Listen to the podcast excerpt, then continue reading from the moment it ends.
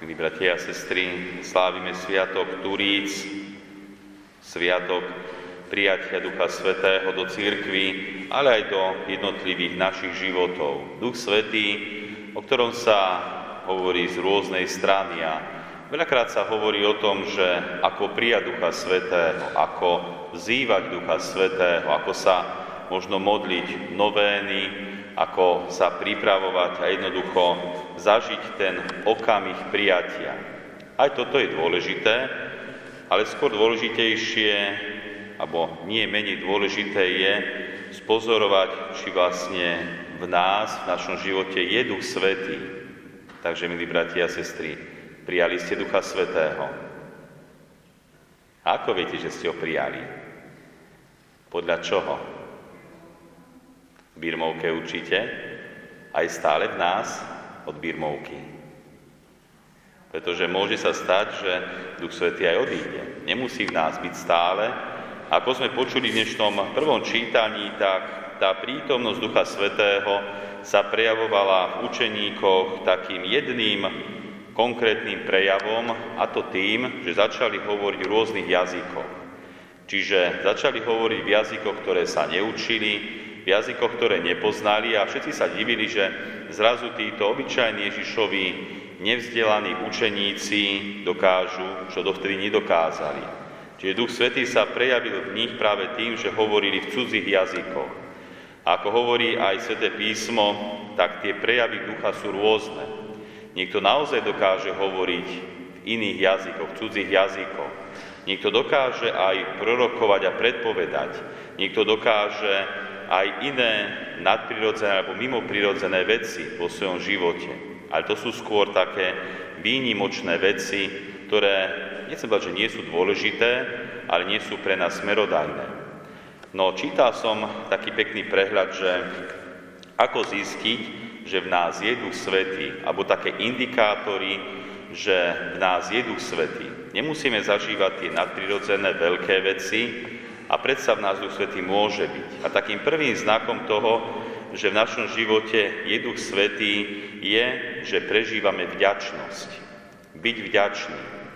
Veľa vecí bereme vo svojom živote samozrejme, pretože sme ich či už dostali zadarmo alebo nadobudli nadarmo, či to už veci vonkajšie alebo veci vnútorné, čiže nejaké dary a talenty. Ak nie sme za ne vďační, to nie je dobré. Naopak, ak prežívame vďačnosť voči hlavne Bohu a voči druhému človeku, znamená, že nás, alebo je taký indikátor, že je v nás Duch Svetý. Ďalším indikátorom, že v nás je Duch Svetý, je, že sme vo svojom živote vytrvali. Je ľahké si dať nejaké predsavzatie, že budem sa modliť, robiť dobré skutky alebo nejakú činnosť vo svojom živote.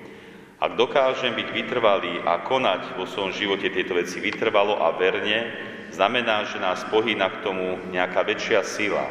Pretože my ľudia z prirodzenosti sme, že sme leniví. Možno sa nám nechce, tlačí nás k tomu tento hriech lenivosti a človek ľahko odpadne, neurobí, nie je verný tej vytrvalosti, ktorej si predsavzal. Čiže ďalším indikátorom prítomnosti Ducha Svetého je, že dokážeme byť verný vo svojej činnosti. Ďalší indikátor prítomnosti Ducha Svetého je, že istým spôsobom poznávame hlbšie pravdy. Čiže nepozeráme sa na tento svet alebo na ľudí iba povrchne, čiže iba očami, iba niečo, čo sa akoby prejavuje fyzicky. Hľadáme za tým niečo hlbšie, doslova Božiu prítomnosť. Nič nie je v tomto svete náhoda. A Duch Svetý nás chce akoby nabádať a ukazovať nám hlbšiu pravdu.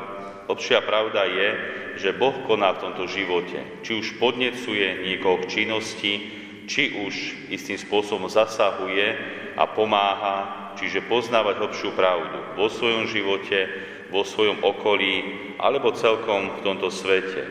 Ďalším indikátorom prítomnosti Ducha Svetého je múdrosť. Nie je to iba tá ľudská múdrosť alebo vzdelanosť, ktorú môžeme nabdobudnúť, ale je to schopnosť správne chápať zmysel života a mať ho neustále na zreteli. Čiže nepozerať sa iba tými ľudskými, inteligentnými očami, ktoré sme sa možno naučili z kníh, ale istým spôsobom hľadať prítomnosť Božiu v tomto svete. Boh, ktorý zasahuje, Boh, ktorý koná. A tým ďalším a istým spôsobom posledným indikátorom prítomnosti Ducha Svetého je modlitba. Čiže Duch Svetý nás pohýna modliť sa. Nie iba keď musíme, nie iba keď máme stanovené, že musí stanoviť, že idem sa modliť a svojim rozumom a voľou sa donútim, ale to istým spôsobom taká túžba modliť sa. Nie len tie predpísané modlitby, ale tie, dalo by sa povedať, nábožné vzdychy, kedy môžeme kdekoľvek, kedykoľvek, či už vo svojom mysli, polohlasne, alebo aj hlasne, len tak poďakovať Bohu, poprosiť Ho, len tak sa s ním začať v tichosti rozprávať. To je tiež prítomnosť Ducha Svetého, kedy nás sám Duch Svetý pohýna modliť sa úprimne, jednoducho, priamo a to je možno tá najkrajšia modlitba, ktorú dokážeme Bohu povedať.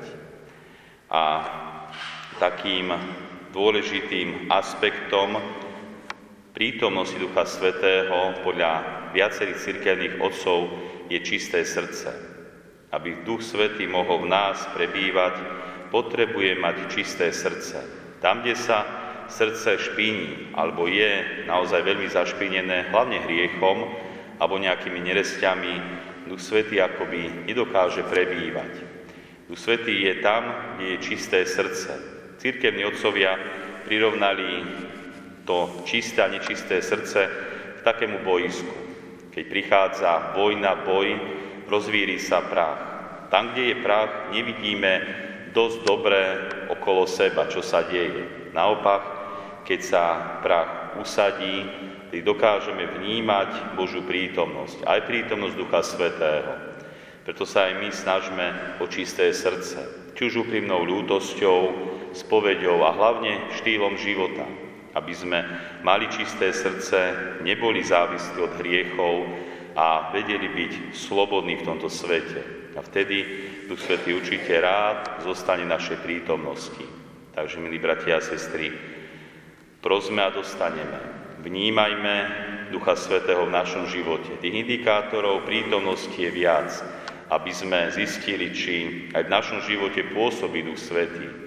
A ak zistujeme, že nie, nebojme sa ho prosiť. On určite rád k nám príde, ale vytvoríme podmienky, aby nielen prišiel do nášho života, ale aj zostal v našom živote, konal v našom živote a tak, aby sme dokázali život žiť naozaj plnohodnotne, kresťansky, a hlavne podľa Božej vôle. Snažme sa o to. Amen.